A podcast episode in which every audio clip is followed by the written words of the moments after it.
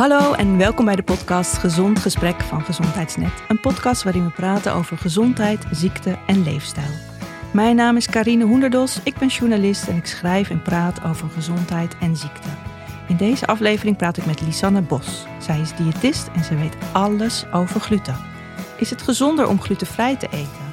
Wanneer is het nodig om gluten te vermijden? Kan het zijn dat je ongemerkt niet goed tegen gluten kan? Zij gaat ons alles vertellen. Welkom, Lisanne. Dankjewel, Karin. Jouw website heet glutenvrijediëtist.nl. Wat maakt dat jij jezelf zo noemt? Ja. ja, onder de diëtisten ben ik eigenlijk een beetje een vreemde eend. Want uh, ja, heel veel diëtisten richten zich natuurlijk op mensen met overgewicht. Of mensen met een hoog cholesterol. Of mensen met diabetes. En uh, ja, ik werk als diëtist eigenlijk alleen met mensen die glutenvrij eten. Uh, of om medische redenen gluten moeten mijden. Um, en daarnaast doe ik nog een stukje voeding bij buikklachten. Uh, dus dat loopt ook mooi in elkaar over, zeg maar. En wat ja. maakt dat je zo specifiek op deze specialisatie hebt, voor deze specialisatie hebt gekozen? Uh, dat kwam eigenlijk doordat ik zelf de diagnose celiakie kreeg. En toen was ik al diëtist. En toen merkte ik dat er gewoon heel veel op je afkomt als je glutenvrij gaat eten. Want het is niet alleen een andere manier van eten en drinken. Uh, maar ook op sociaal gebied bijvoorbeeld zijn er echt heel veel dingen die je ja, mag gaan leren. Voor jezelf opkomen. Uh, ja, hoe spreek je andere mensen aan op uh, ja, dat ze een goede glutenvrije maaltijd voor je klaarmaken. Het gaat gewoon een stuk verder dan alleen even gluten weglaten. Ja. even terug naar wat je zei, want je kreeg ja. celiakie. Ja. En voor de mensen die niet weten wat dat is, wat is dat? Ja, ja celiakie is eigenlijk een multisysteemziekte waarbij het immuunsysteem reageert op gluten. Dus op het moment dat ik gluten binnenkrijg, dan gaat mijn immuunsysteem eigenlijk uh, ja, foutief aan de slag. Uh, en die gaat vervolgens mijn eigen lichaam aanvallen. Dus op dat moment uh, ja, krijg ik schade aan, onder andere mijn darmen. en daarom moet ik dus echt vanwege mijn gezondheid de gluten vermijden. Um, ja. En dat is, dat is iets wat jij dus in, wat zei je? Nou ja, toen je al diëtist was, pas die diagnose ja. kreeg. Ja.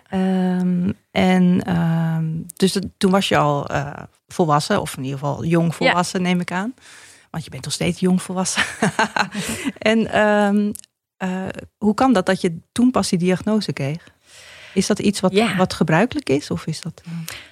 Is wisselend. Mensen die krijgen soms als kind al echt de diagnose. Hè. Dan zie je soms echt de kindjes die brood gaan eten. En die krijgen dan vervolgens, uh, ja, vallen ze bijvoorbeeld af, stoppen ze met groeien. Krijgen ze bijvoorbeeld diarree en echt uh, de platte billen en de bolle buikjes, zeg maar. Uh, maar er zijn ook veel mensen die tegenwoordig op volwassen leeftijd de diagnose krijgen. Je kunt het op elk moment eigenlijk ontwikkelen. Uh, maar het kan ook zijn dat je er al lang mee rondloopt. Want je ziet eigenlijk dat er ook een enorme vertraging zit op het krijgen van die diagnose. Omdat de klachten zo divers kunnen zijn. Ja, daar gaan we zo nog even verder op in. Maar laten we even weer met de basics beginnen. Ja. Wat, is eigenlijk, wat zijn eigenlijk gluten? Ja, gluten, dat zijn uh, eiwitten die in bepaalde graansoorten zitten. Dus dan heb je het over tarwe, rogge, spelt, Coruscant tarwe. Uh, uh, kamut heet dat ook wel. Um, uh, en ja, die gluten die, die doen heel veel voor producten. Dus die worden in heel veel producten ook gebruikt. En, um, wat, wat bedoel je? Wat doen ze voor producten? Nou, die geven bijvoorbeeld echt die elasticiteit aan producten. Hè, en de luchtigheid aan producten. Bijvoorbeeld brood is zo lekker luchtig en zacht. Doordat er gluten in zitten. Um, en tarwe is ook wel iets wat gewoon uh, voor producenten redelijk goedkoop uh, beschikbaar is. En als bindmiddel wordt gebruikt. Of als plakmiddel in uh, producten. Dus dat is heel ja, handig voor de voedingsindustrie uh, eigenlijk om te gebruiken. En heel onhandig als je daar dus niet tegen kan. Precies, want het zit dus in heel veel dingen. Ja, ja. ja. Okay. Dus dat zijn de gluten en jouw lichaam die reageert daar dus heel heftig op. Ja. Um, hoe, zou je, hoe kun je dat herkennen? Wat voor verschijnselen hebben mensen met celiakie? Zo heet die uh, aandoening. Ik vind het zo'n rare naam altijd. Je schrijft ja. het Suliaki. Ja, sommige mensen zeggen ook kuliaki of kuliaki. ja. Oké. nee, ja, celiakie. Ja. Um, ja, hoe kun je dat herkennen? Nou, dat is een beetje uh, ingewikkeld. Je hebt eigenlijk de klassieke vorm van celiakie. Dus dan heb je het echt over de mensen die afvallen, die diarree hebben, die buikklachten hebben. Uh, dat is echt een beetje de, hoe het van oudsher werd, uh, werd herkend. Hè? maar eigenlijk zie je tegenwoordig ook heel veel mensen met veel andere klachten, dus meer een, een atypische vorm van, uh, van celiakie. Uh, denk aan mensen bijvoorbeeld die ontzettend vermoeid zijn als uh, voornaamste klacht. of mensen die ja, ik, ik grap wel eens. Uh, de een heeft uh, kramp in zijn teen en die blijkt celiakie te hebben. En de andere die heeft uh, echt ontzettende diarree en buikklachten. Het, het is echt de chameleon onder de ziektes. Dus oh. je kunt van alles hebben.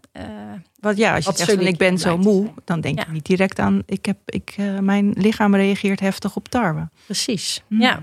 En hoe kom je er dan achter dat je dat hebt? Ja, nou ja, als je zelf vermoedt dat je op gluten reageert, dan kun je eigenlijk uh, uh, naar de huisarts gaan en een bloedtest uh, laten doen.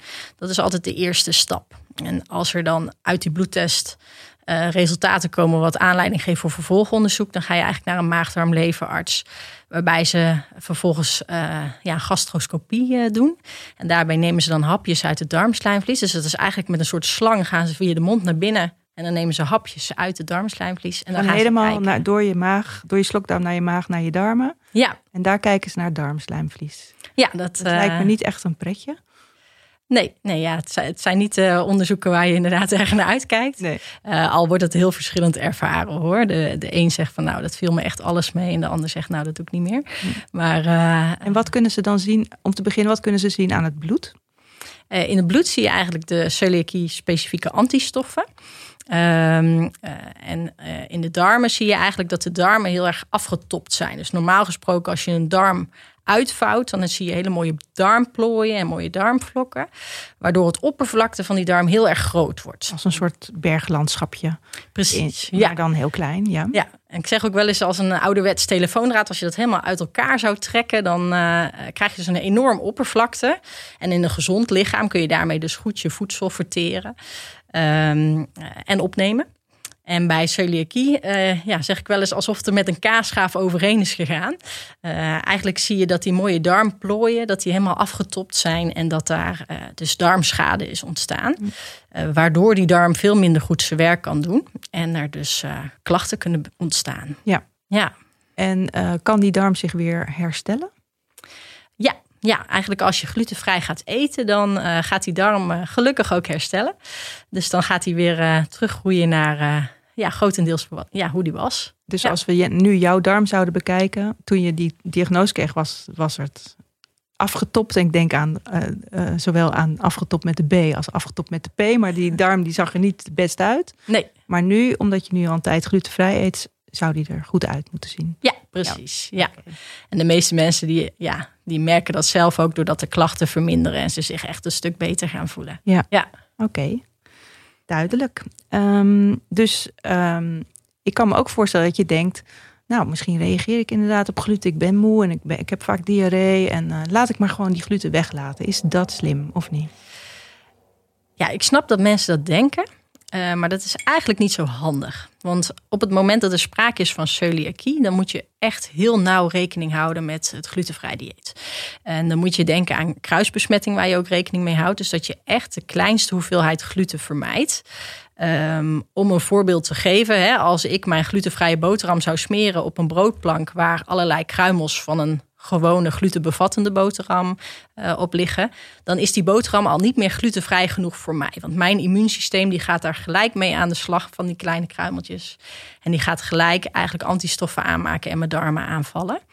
Zo precies moet je zijn. Ja, dus zo precies is het bij celiakie. En op het moment dat je dus niet weet of er sprake is van celiakie, dan kan ik me ook voorstellen dat je denkt van nou, met die kleine hoeveelheden, daar ga ik geen rekening mee houden. Uh, dus ik doe het maar een beetje, waardoor eigenlijk die darmschade altijd nog een beetje ontstaat. Uh, dus dan kan het wel zijn dat je ja, grotendeels glutenvrij eet, maar eigenlijk niet glutenvrij genoeg om echt de klachten te laten verdwijnen. En is het ook zo dat de diagnose pas echt goed gesteld kan worden als je echt in die darmen kijkt en ziet van, oh ja, die schade die is er? Ja, op dit moment is dat wel de gouden standaard bij volwassenen. Bij kinderen wordt het al gedaan, ook uh, door alleen bloedonderzoek te doen. Dus uh, het is niet meer zo dat dat altijd uh, nodig is bij kinderen, soms wel.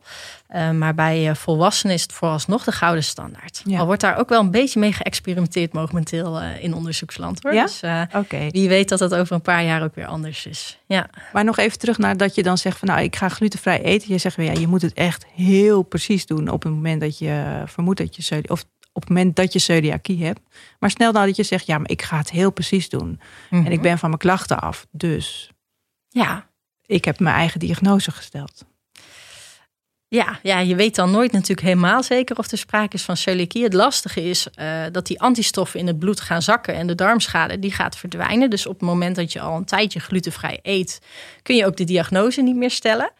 Eh, ehm, en ja, wat belangrijk is als je celiakie hebt, dan word je ook echt wel jaarlijks of soms op een gegeven moment tweejaarlijks gecontroleerd. Of je niet andere auto-immuunziekten hebt die je ontwikkelt, omdat je daar net iets meer kans op hebt. Of je wel goed in je bloedwaarde zit, hè? of je voldoende vitamine en mineralen binnenkrijgt. Ehm, dus eigenlijk, ja, als je echt weet dat er sprake is van celiakie, dan wordt dat ook goed onder controle gehouden.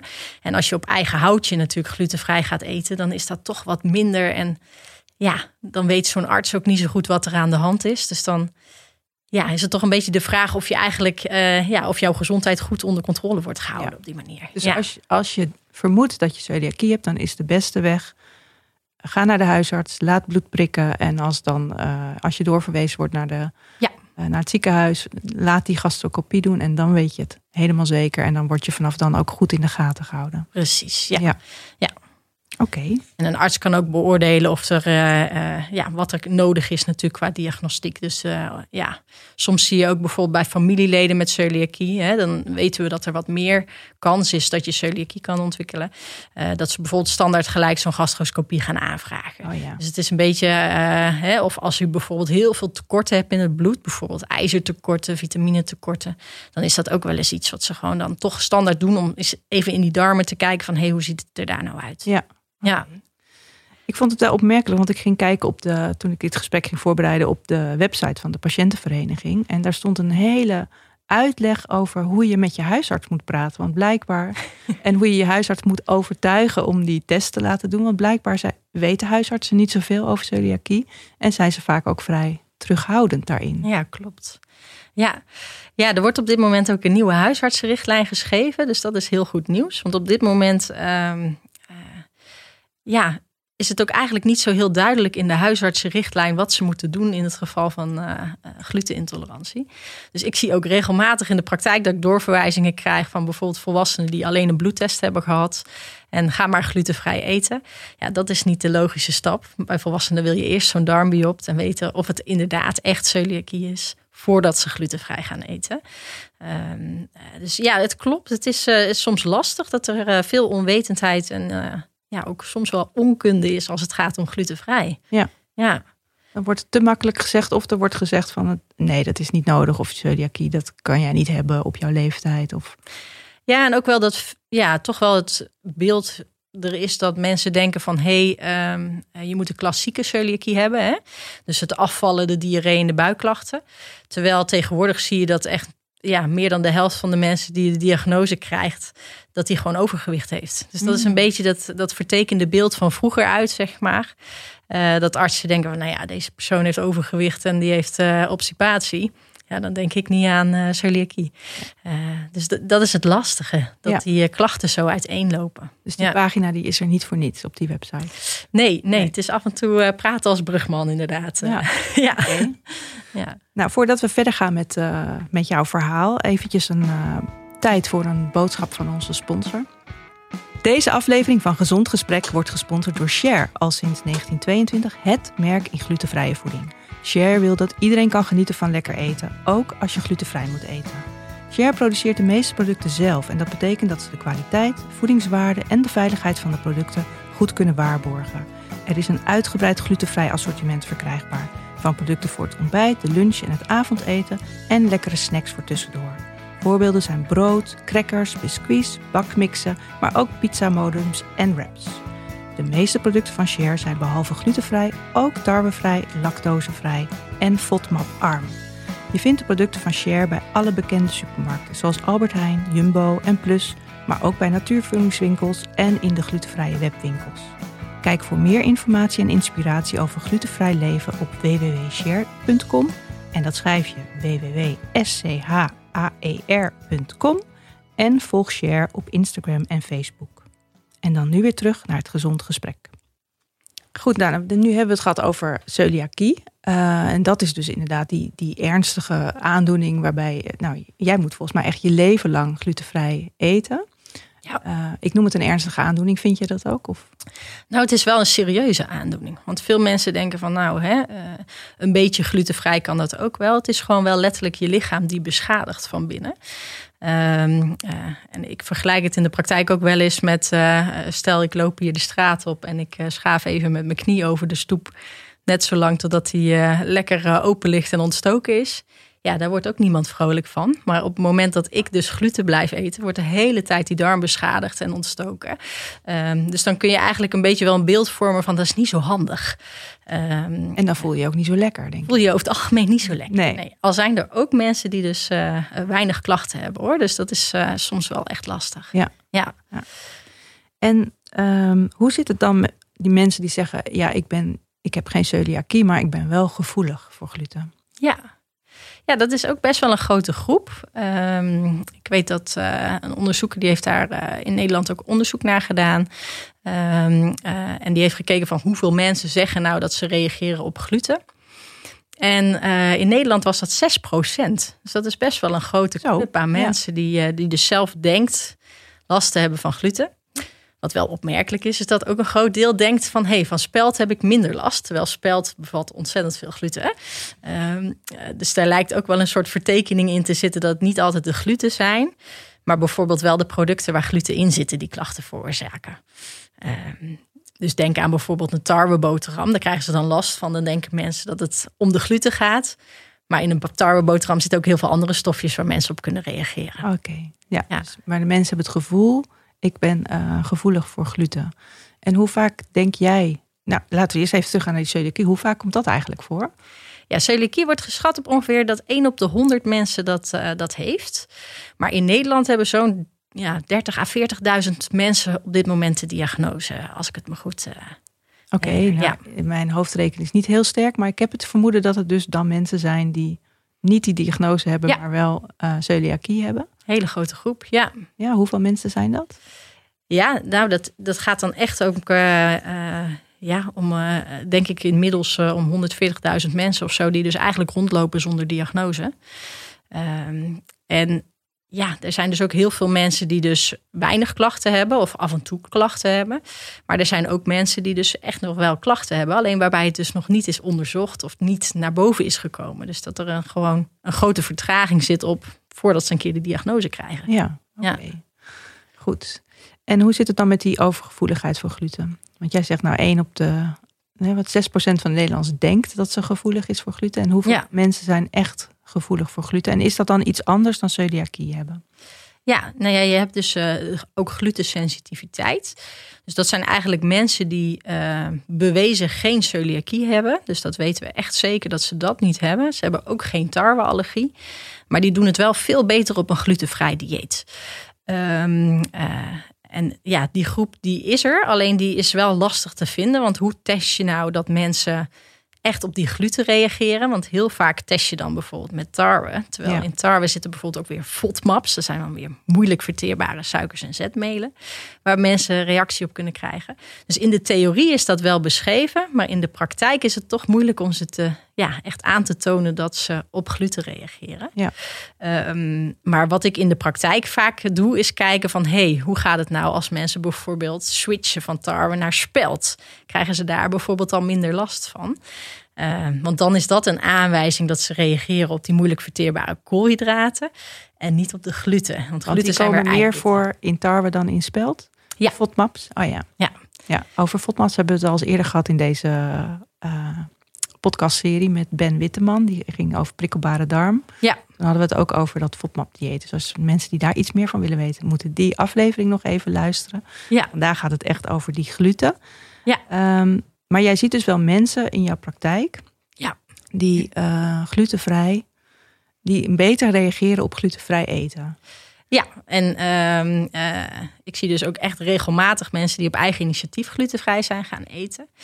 Ehm, mijn ervaring is wel dat denk ik echt acht van de tien mensen die dus geen celiakie heeft en op eigen ervaring of op eigen houtje eigenlijk glutenvrij is gaan eten, dat het dan dus vaker de FODMAPs zijn waar ze op reageren dan de gluten. Oké. Ja, dus, uh, en dat wordt ook in de literatuur zo beschreven. Dus dan is er eigenlijk een ander dieet nodig. Dus dat is altijd wel heel interessant. Als mensen zelf glutenvrij zijn gaan eten, ja, wat is het nou? Is het nou echt die gluten of die FODMAPs? Want dan, ja, uh, dan is het interessant om dat eens met een gespecialiseerd diëtist uit te zoeken. Ja, en Jij, hoe zoek jij dat dan uit? Ja, als een soort Sherlock ga je dan op ja. naar uh, waar reageren mensen op? De puzzelstukjes inderdaad bij elkaar leggen, ja.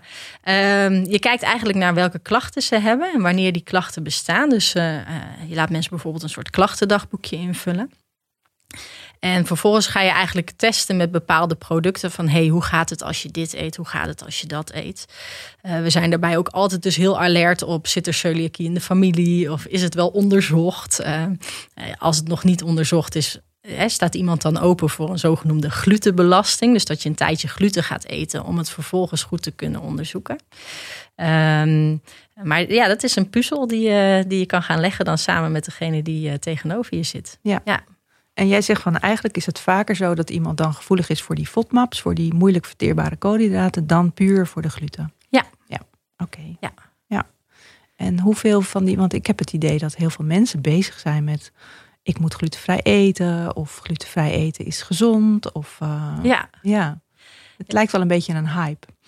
Ja, dat is eigenlijk al een tijdje zo inderdaad. Dat mensen denken van, oh, gluten zijn ongezond.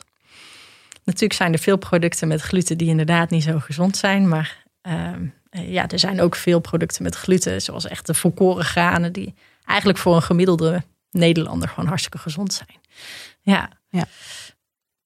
Dus krijg jij die vragen heel vaak en dat je denkt van ja, maar dit komt niet voort uit. Ja, ik krijg hem vooral veel op verjaardagen. Als je aan de taart zit. Lisan, jij bent diëtist en uh, jij eet glutenvrij. Moet ik dan ook glutenvrij eten? Oh ja. Um, uh, en dan leg ik meestal uit hè, waarom ik dus zelf glutenvrij eet. En dat ik dat dus doe vanwege dus die ja, immuunziekte. Um, uh, en ja, dat een gewone gemiddelde Nederlander, ja, die kan prima iets met gluten eten. Al ben ik persoonlijk wel van mening dat er in heel veel producten tegenwoordig gluten zitten. Dus ik vraag me wel af, eten we niet met z'n allen veel te veel gluten? Ja. Uh, omdat het tegenwoordig in bijna alle, uh, of in heel veel producten zit. Ja. ja. Ja, want vaak zeggen mensen ook wel van ja, dit is niet wat van nature in onze voeding zoveel voorkwam. Hè? Als jager-verzamelaars aten we bijna helemaal geen ik bedoel, hoe de mens is ontstaan als jager-verzamelaars aten we helemaal geen granen, want we hadden geen landbouw en uh, uh, nou ja, ja, we vonden misschien is een. Uh, het is uiteindelijk eigenlijk meer, ja, toen de mens op één plek bleef wonen, ja, toen werden de granen interessant. Ja. want die kon je mooi opslaan inderdaad in de winter. En ja, nee, dat klopt. En nu zit het bijna in elk product. Ja, of in veel heel producten. veel producten. Ja. Zeker als je het hebt over de pakjes, zakjes, eh, noem het maar op. Uh, aan de andere kant zit het ook in heel veel producten niet. Hè? Als je gewoon kijkt naar groente, fruit, noten, zaden, pitten, uh, naturel zuivelproducten, vlees, vis. ja, in heel veel producten zit het ook niet. Nee. alleen ja, tegenwoordig eten gemiddelde Nederlander daar toch iets minder van. En toch ook wel veel van de bewerkte producten die in de supermarkt liggen. Ja. ja. Dus als je glutenvrij eet, dan is het slim om die bewerkte producten links te laten liggen. Volgens mij is dat voor iedereen slim trouwens, ja. qua gezondheid. um, hoe, hoe leg jij uit aan een cliënt uit die glutenvrij moet gaan eten? Wat, hoe leg je dat uit? Waar begin je als je glutenvrij gaat eten? Um, ja, waar je begint is eigenlijk een stukje uitleg over wat zijn gluten en, en wat is glutenvrij. Um, uh, en welke producten zitten dus in? Hè? Hoe kun je het ja, Leg het maar uit. Waar, waar, waar, zit het dan in? Uh, nou ja, veel mensen denken dus dat het bijvoorbeeld uh, alleen in uh, brood en koekjes en pizza zit. Maar dat valt even tegen, want het zit in veel meer producten. Uh, dat het ook in snoep, vleeswaren of in medicatie kan zitten. Ja, dat is voor mensen vaak een eye-opener. Ook in pillen, bedoel je? Ja, daar kan het ook in zitten. Supplementen kom je het wel eens in tegen. Um, dus soms zie ik ook mensen op het spreker die al ja, een tijd glutenvrij eten en die houden nog klachten en die houden nog antistoffen in het bloed. En dan blijkt dat ze al die tijd bijvoorbeeld iets hebben gegeten waar het toch in zat. Um, want echt alles ja, wat je in je mond stopt, moet je checken op gluten. Uh, dus eigenlijk dat, uh, dat stukje besef. En vooral ook wat is iemand gewend om te eten en drinken. En wat zijn daar nou goede vervangers voor. Dus dat je mensen ook gewoon letterlijk aan de hand neemt. Van nou, in die supermarkt kun je dat krijgen. En daar kun je dat halen. En ja, dat, ja, dat je ze goed op weg helpt om glutenvrij te gaan eten. Ja. Ja, want het is een hele andere manier van eten eigenlijk. Ja, ja. ja mensen moeten toch echt hun voedingspatroon gewoon helemaal op de schop gooien. Ja. ja. En hoe ging dat bij jou dan? Ja, ik vond dat best wel, uh, best wel indrukwekkend. Ik, uh, ik had niet verwacht dat het zo, zo'n grote impact zou hebben. Want uh, ja, vaak denk je, hey, glutenvrij, nou dan laat je gewoon de gluten weg en dat is het. Uh, maar het gaat wel echt een stukje verder dan dat. Kijk, op het moment dat ik bijvoorbeeld uh, nu bij familie of vrienden ga eten, dan moet ik ook checken hoe maken ze het eten klaar. Roeren ze niet met de pasta lepel in mijn glutenvrije maaltje? snijden ze wel de groenten op een schone snijplank en niet tussen de kruimels die op het aanrecht liggen? En ook ja, dat aan jouw omgeving uitleggen, dat is ook best wel een ding. Hè? Dat mensen denken van, oh, dat vind ik best spannend. Uh, hoe kom ik voor mezelf op? Um, ja, dus daar komt ook best wel een, uh, een groot deel bij kijken. Vond jij dat ook spannend in het begin? Ja, ik vond het best wel lastig. Ja. Zelfs al ben je diëtist, was dat toch wel even... Ja, en ook als je uit eten gaat, hè, dan vraag je in het begin uh, netjes van... goh, is dit glutenvrij? Nou, en als je dan een paar keer ziek bent geworden, dan denk je, nou, volgens mij moet ik toch wat meer vragen gaan stellen. en als je dan doorvraagt, dan kom je er vaak achter ja, dat ze niet helemaal goed op de hoogte zijn hoe je nou echt zo'n glutenvrije maaltijd bereidt. Dus dat zijn allemaal dingen inderdaad die je gaandeweg leert en waar gewoon echt wel handige trucjes voor zijn uh, uh, en handige dingen om te vragen. Uh, maar ja, bijvoorbeeld, je gaat, jij wil uit eten. Ja. Wat, wat vraag je dan? Nou, ik zorg sowieso al dat ik van tevoren even bel om te vragen van, goh, is dat mogelijk bij jullie en hoe gaan jullie daarmee om? Uh, ik stel ook altijd voor van, stel open vragen. Hè, van kijk eens, uh, hoe gaan jullie om met kruisbesmetting? Ik heb wel eens gehad dat een restaurant... Is kruisbesmetting? Nou, dat is bijvoorbeeld dat je dus niet op die uh, snijplank waar al brood op heeft, heeft gelegen, dat je daar de glutenvrije maaltijd op gaat bereiden. Oh ja, dus jij moet echt de, de kok even spreken en vragen van, ja, weet je wel hoe voorzichtig je moet zijn? Ja, nou, meestal steek ik het in van: goh, hè, ik eet glutenvrij omdat ik er echt ziek van word en uh, omdat mijn lichaam daar niet tegen kan.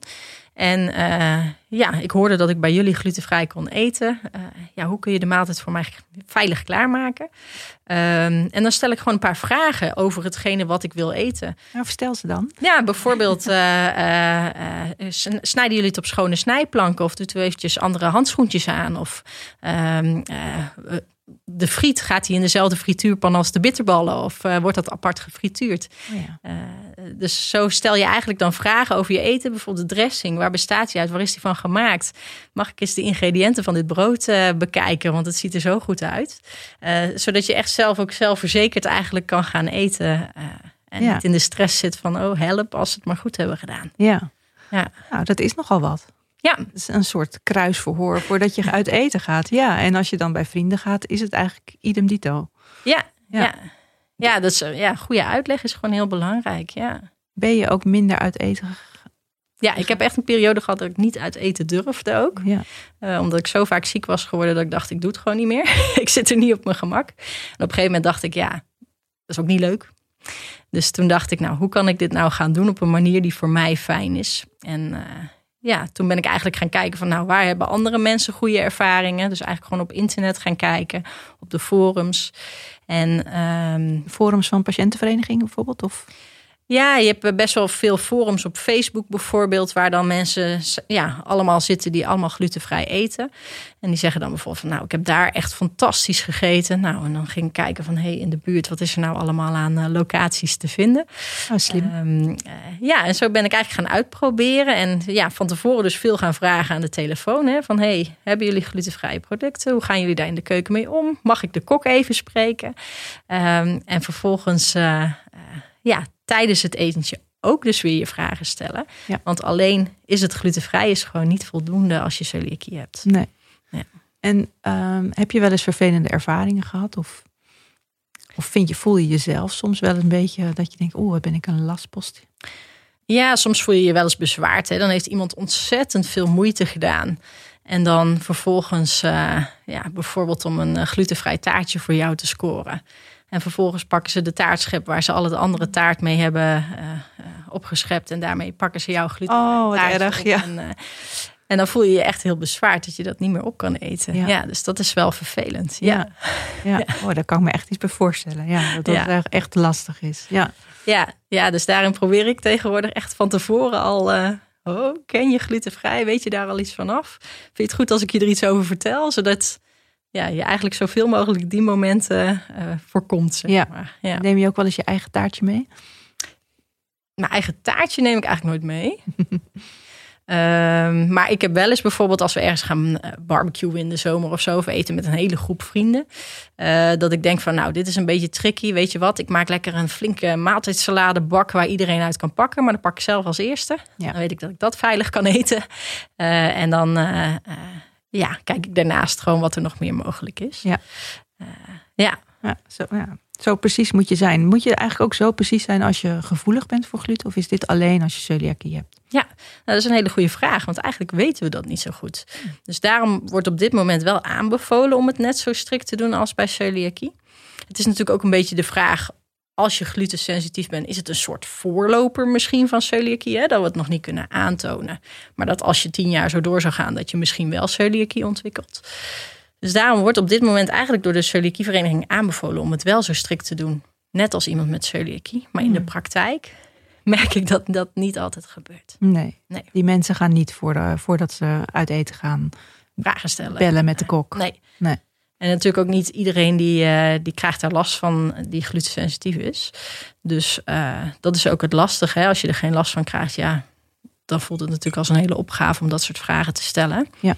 En ja, in het geval van celiakie krijgt ook niet iedereen er last van. Maar we weten wel dat bij iedereen eigenlijk die darmschade ontstaat op het moment dat je gluten binnenkrijgt. Dus daarom is het toch wel slim om daar, ja, oh, maar dat is natuurlijk wel lastig, want dan voel je het niet, maar toch moet je het doen. Ja, eigenlijk ontstaat de darmschade voordat je klachten krijgt. Ja. Dus uh, ja. Oh, oké. Ehm, nog eventjes, want ik, ik vond ook dat je ook last kunt hebben van je huid als je celiakie hebt. Ja, er is ook een, eh, een huidaandoening eigenlijk die uh, ja, past bij de celiakie. Dat is de dermatitis herpetiformis. Nog een keer. Dermatitis herpetiformis. ook wel de ziekte van During genoemd. Um, ja, dat is eigenlijk uh, ja, de huid die uh, reageert dan eigenlijk op gluten. Dus uh, mensen krijgen dan ontzettend jeukende bultjes. En uh, typisch is dat het altijd symmetrisch is. Dus bijvoorbeeld op de onderkant van de ellebogen, dan zit het aan allebei de kanten. Ehm, maar zo zijn er meer plekken in het, op het lichaam waar ze kunnen voorkomen. En ja, die bultjes die jeuken eigenlijk, of blaasjes, die jeuken eigenlijk zo ontzettend intens dat je ze eigenlijk al niet meer ziet. Want mensen hebben ze eigenlijk al kapot gekrapt voordat je ze ziet, zeg maar. Um, het positieve is dat ook bij die mensen, als ze glutenvrij gaan eten, dan zie je dus dat op een gegeven moment die, uh, die huid verbetert en dat medicatie daarvoor niet meer nodig is. Maar dat kan ook echt wel even duren voordat dat dus uh, uh, herstelt. Soms zie je dat het echt wel een jaar kan duren voordat die huid eh, beter wordt. En is dat dan een andere ziekte dan celiakie? Of hebben die mensen ook celiakie? En uitzicht dat via... Ja, nee, die mensen, als je die darmen dus onder de microscoop zou leggen, dan zie je ook het beeld van celiakie. Al is het soms wel in mildere vorm dan echt bij de celiakie. Dus het is een beetje wisselend, maar het is wel echt, uh, ja, sprake van celiakie. Ja, ja. oké. Duidelijk. Nou, stel nou dat je deze podcast luistert en dat je denkt, oei, misschien heb ik wel celiakie of ben ik uh, gevoelig voor gluten. Mm Bij wat voor klachten moet je daar nu aan denken? Um, ja, je hebt al gezegd, het is een heel breed scala, maar wat, ja. wat vind jij alarmsignalen? Dat je denkt, nou hier moet je echt even mee naar de dokter gaan. Ja, um, nou dus eigenlijk wat ik veel zie in de praktijk is dat mensen last hebben van vermoeidheid, uh, buikklachten, uh, ontlastingsproblemen. Dus het kan naast diarree ook verstopping zijn of een gemixte vorm daarvan.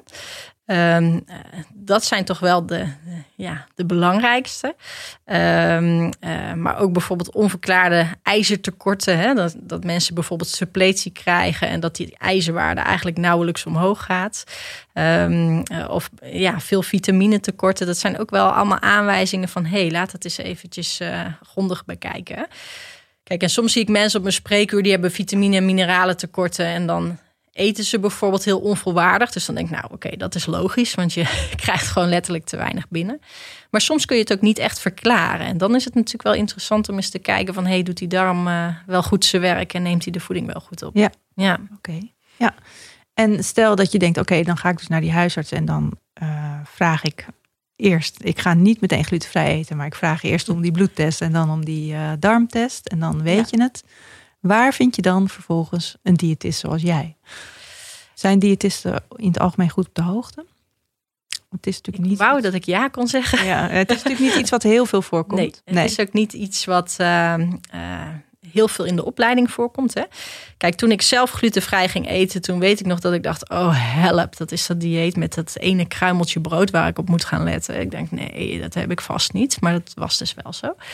En um, um, ja, toen merkte ik dus hoe weinig ik eigenlijk zelf wist over glutenvrij. Dus ik ging zelf naar een gespecialiseerd diëtist om daar mijn vragen te kunnen stellen. En toen dacht ik, ja, hier moet ik iets mee. Want als ik er al tegenaan loop, hoe is het dan voor iemand die helemaal geen achtergrond heeft in de voeding en diëtetiek? Um, dus ja, toen dacht ik, ik ga me echt specialiseren en daarmee aan de slag. Maar ja, hoe vind je een diëtist? Ik zeg altijd ook, stel gewoon echt even de vraag hè, van, goh, hoeveel mensen begeleid je met een glutenvrij dieet? Kijk, wij zien ze op dagelijkse basis. Uh, maar heel veel praktijken die zien bijvoorbeeld maar één keer in de twee maanden iemand met een glutenvrij dieet. Ja, hoe goed word je er dan natuurlijk in hè, als je dat maar zo weinig eigenlijk ziet. Ja. Um, en ja, kijk, het stukje glutenvrij, daar kunnen diëtisten vaak ook wel goed bij helpen. Hè? Van hoe laat je nou de gluten weg?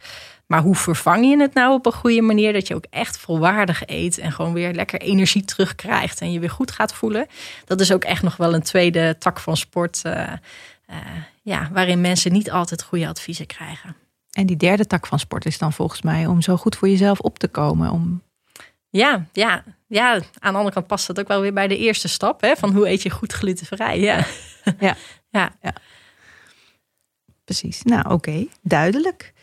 Um, hebben we nog een vraag waarvan jij zegt, nou, of een vraag die jij vaak op je spreekuur krijgt, waarvan je zegt, nou, dit, dat, uh, dat is echt zo'n veel voorkomend misverstand? Um, ja, wat ik wel vaak zie is dat mensen bijvoorbeeld denken dat haver, uh, dat je dat gewoon mag eten. Terwijl haver um, is van nature glutenvrij. Alleen op, ja, in, op de manier hoe het geteeld wordt, is het eigenlijk altijd heel erg besmet met gluten. Bijvoorbeeld, hè, om een beeld te geven, als haver wordt gekweekt naast een tarweveld, ja, dan blaast de wind altijd wel wat zaadjes heen en weer, waardoor er toch wat tarwesprietjes tussen dat haverveld staat. En um, als je bijvoorbeeld kijkt naar uh, de containers waarmee dat vervolgens van, de, van het land wordt gehaald, of de molens waarin het wordt gemalen, uh, dat gebeurt allemaal in dezelfde machines. Dus dat is ontzettend besmet. Uh, dus het gebeurt echt regelmatig dat we mensen op het spreekuur zien die dan gewone haver zijn blijven eten en denken dat ze glutenvrij eten. Maar dat mag dus echt glutenvrije haver zijn. Ehm, dus de havermout en de haverkoekjes en dat soort dingen moet je echt kiezen voor een product waar glutenvrij op staat. Ja. Ja, want anders is het hartstikke besmet. En ja, zo'n glutenvrije haver, dat wordt echt helemaal apart, zeg maar, geteeld. In aparte containers van het land gehaald. In aparte schone molens gemalen. Dus dat die hele, uh, dat hele proces eigenlijk van, van het land naar in de supermarkt naar uh, bij jou thuis. Dat wordt helemaal gecontroleerd eigenlijk. En uh, daardoor glutenvrij gehouden. Oké, okay. ja. snap ik ook dat het ineens nu snap ik ineens dat het drie keer zo duur is. Ja. ja. ja. wat gewone havermout, dat kost geen drol. Dat is echt heel goedkoop. Maar die glutenvrije, die, uh, ja. Hoe, hoe, zit dat überhaupt als er op een product staat glutenvrij? Is dat dan altijd dat je denkt, oh ja, dat kan ik met gemak eten? Of moet je dan echt wel... Ja, nou, in principe is het dan toegestaan voor iemand met celiakie. Uh, maar wat veel mensen denken is dat glutenvrij betekent dat er nul gluten in zitten. Nou, dat is niet zo. Mm. Dus in een glutenvrij product mogen uh, mag er ja, volgens de wetgeving 20 ppm gluten zitten. Nou, ppm, ppm, wat is dat? Ja, dat dacht ik al die ging vragen. uh, dat staat voor parts per million. Dus dat betekent op een miljoen deeltjes mogen 20 deeltjes dan gluten zijn. Is ontzettend weinig. Ja. Om je een idee te geven, hè, neem een stad als Utrecht. Nou, er wonen net iets meer dan een miljoen mensen. Dan zouden er twintig mensen rondlopen die uh, ja, tussen haakjes glut zijn. Ja. uh, dus uh, het is ontzettend weinig. Ehm, en we weten uit literatuuronderzoek en uit wetenschappelijk onderzoek... dat de meeste mensen met celiakie dat gewoon kunnen verdragen in die hoeveelheid. Um, ja. Ja. Dus als er op een verpakking staat glutenvrij, dan mag je daar in Nederland gewoon op vertrouwen dat het. Ja, dat het uh, minder dan 20 milligram per kilo. Ja. Dus, uh, en als er dan ook nog een tekentje staat van goedgekeurd door de. Hoe heet dat? Door de celiakievereniging. Ja dan is het extra, extra goed. Dan is het maar 15 eh, ppm. Of uh, mag ik dat niet zo zeggen? Nee, nee, dan heb je ook eigenlijk die 20 ppm waar die aan mag uh, voldoen. Het is wel zo als echt het officiële cross-grain logo heet dat erop staat.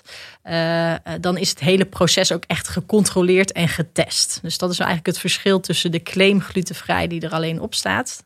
Dan verplicht een producent zichzelf om aan die 20 ppm te voldoen. Maar als je echt het officiële logo hebt, dan, uh, ja, dan hebben ze echt uh, ook in het bedrijf gekeken van hey, lopen er na de lunch geen medewerkers met hun broodhanden de productiezaal in. Zeg. Oh, oké. Ja. ja. En dat logo ziet eruit als een graan. Ja, graan. Uh, ja, hoe noem je dat? Een halm. Haar. Ja, een haar. en daar zit dan een kruis door. Ja. ja of een streep door. Ja. Oké, okay, ja. duidelijk.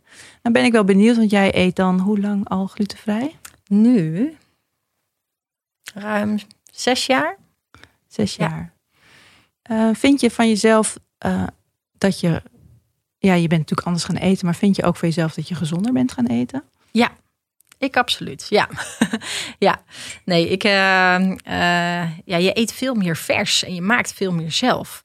Dus als ik nu uh, pasta saus maak, ja, voorheen greep ik dan wel eens naar een potje of zo. En nu maak ik het altijd zelf, omdat ik dat en veel lekkerder vind. Uh, kijk, het is ook mogelijk glutenvrij hoor, om dat uh, in de supermarkt te kopen. maar ik merk dat ik zelf veel puurder en veel verser ben gaan eten en ook veel gevarieerder. Alleen is het wel zo dat, ja, ik zie dat in de praktijk een beetje in een tweedeling. De een gaat dus veel gezonder eten en de ander gaat veel ongezonder eten als die glutenvrij gaat eten. Oh, en hoe kan dat? Uh, ja, hoe kan dat? Heel veel van de bewerkte glutenvrije producten zijn eigenlijk niet zo gezond. Hmm. Met name de volkoren granen, die worden niet veel gebruikt in de producten. Dus ze bevatten niet zoveel vezels? Ja, vezels worden dan vaak wel weer toegevoegd. Dus dan heb je het idee van, hé, hey, die zitten hier veel vezels in. Maar als je dan kijkt waar ze uit afkomstig zijn, zeg maar, dan is dat vaak niet uit volkoren granen. En we weten natuurlijk van volkoren granen juist hoe gezond ze zijn en hoe positief ze zijn voor uh, uh, ja, je energielevel, voor uh, je risico's op hart- en vaatziekten, noem het maar op. Um, dus ja, als ik mensen in de praktijk zie, zie ik heel vaak dat ze bijna tot ja, geen volkoren granen eten als ze glutenvrij zijn gaan eten. Mm. Dat is echt wel een een ding. Ja. ja. dat is dan jammer. Dus je hebt eigenlijk twee afslagen. Jij hebt de goede afslag genomen. Je bent vers en onbewerkt gaan eten. En je kunt ook kiezen voor bewerkte producten die dan glutenvrij zijn. Maar dan wordt het, wordt het niet echt per se gezonder. Nee, neem bijvoorbeeld veel glutenvrije broden. Hè. Die bevatten bijvoorbeeld geen volkoren granen. Er zijn er wel een paar die dat uh, bevatten. Uh, maar als je 100 glutenvrije broden zou uh, bekijken, dan vind je er denk ik een stuk of vijf tot tien waar volkoren granen in zitten. dus dat is lastig voor mensen. En ook omdat het qua structuur en smaak en mondgevoel anders is, gaan mensen dan vaak af op ja, toch hoe lekker iets is. Hè?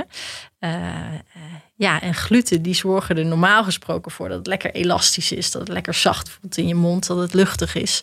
en als je glutenvrij gaat eten, ja, dan dan mis je dat weg. En ja. dan wordt er vaak van alles toegevoegd om dat weer een beetje terug te krijgen in het product. En dan wordt de kwaliteit niet per se beter van. Nee, helaas niet. Nee. Nou, fijn dat jij uh, daarin je weg hebt gevonden. En ik denk als je die weg ook wil vinden, dat je dan inderdaad naar een uh, gespecialiseerde diëtist moet gaan. Ja, ja, absoluut. Ja. Dank je wel voor dit gesprek. Graag gedaan.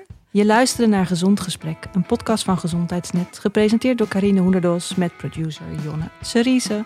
De tune is van de Yearlings. Kijk voor meer informatie over glutenvrij eten op www.gezondheidsnet.nl of op jouw website www.glutenvrijediëtist.nl. Wil je reageren op deze uitzending? Je kunt ons mailen op gezondgesprek.gezondheidsnet.nl en via Twitter zijn we te bereiken via Van Carina en Gezond Nieuws.